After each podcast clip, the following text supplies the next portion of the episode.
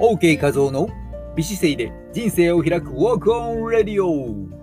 はじめましての方も常連さんもアロハ。この番組はウォーキング指導歴30年超えのウォーキングポッドキャスター OK 画像が美しいウォーキングやビューティーダイエット理想の体型を作るボディデザインの秘訣ビジネスマインドや音声マーケットについてお届けしています。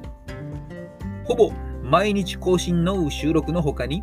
毎週土曜日夜10時半からスタンド FM にて生放送も行っております。このライブではコラボアイテムを募集中です。姿勢、歩き方、ダイエット、ボディデザイン、ウォーキングイベントのご招待や特別レッスンなど、お得な情報もお伝えしているメールマガジンへのご登録も大歓迎です。すべての詳細は番組紹介文をご覧ください。さて、本日のテーマは、足首の硬さが足の太さの原因だった。ここしばらく冷えやむくみの解消から免疫力、免疫力だって、免疫力ね。なんで免疫力？まあいいや。ここしばらく冷えやむくみの解消から免疫力の向上まで美脚作りとウォーキングの効果についてお伝えしてきました。いよいよ今回と次回の2編でポイントをキュッキュッとまとめていきます。まず今回は美脚作りのためにウォーキングがおすすめの理由と足首の硬さによるデメリットについてお伝えします。ウォーキングがおすすめの理由。血液、リンパ液の流れを流して、促して、そして足のむくみ、冷え、疲れを軽減させるために、足首をしなやかに使って歩くことをお勧めしています。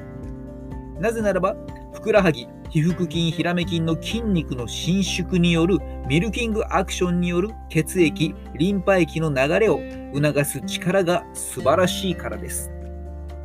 さらに他にも理由があります。それは継続性に優れていることです。具体的には、ウォーキングは自分の体重を使ったトレーニングになるので、特別な器具を買うこともなく、手軽に始められること。そして日常の動きそのものなので、無理なく続けやすいという特徴があります。まさにコスパ最高のトレーニングとも言えます。以上の理由で、むくみを解消して、すっきりとした美脚作りにウォーキングをお勧めしています。足首の硬さ。続いては、今回の番組のタイトル、足首の硬さが足の太さの原因だったに関して。足首が硬いことにより生じがちなデメリットをピックアップしてみます。足首が硬いと、ミルキングアクション、ふくらはぎのポンプの働きが小さくなり、冷えやむくみにつながりやすくなる。足首が硬いと、捻挫などの怪我を誘発するリスクが高まる。足首が硬いと、寝ている時などに足がつりやすくなる。足首が硬いと、つまずきやすくなり、転倒のリスクが上がる。以上、足首の柔軟性が衰えることで、見た目にも機能的にもいろいろな不都合が生じます。次回の予告です。次回は美脚作りを加速する足首をしなやかに使った OK ウォークのポイントを具体的に公開します。お楽しみに今回の放送に OK と感じたら、ぜひこの番組のアドレスをお友達にシェアしておいてくださいね。綺麗を育む OK メソッドが一人でも多くの大切なあなたの大切なあなたの大切なあなたの大切な人に届きますように。今回の番組を文字で読みたい人はトレーナー専門サイト筋トレ市場税で連載中の OK 画像の記事をご覧ください。アドレスは説明欄に載せておきます。それでは本日も足首をしなやかに使ってさっそうと歩きましょう。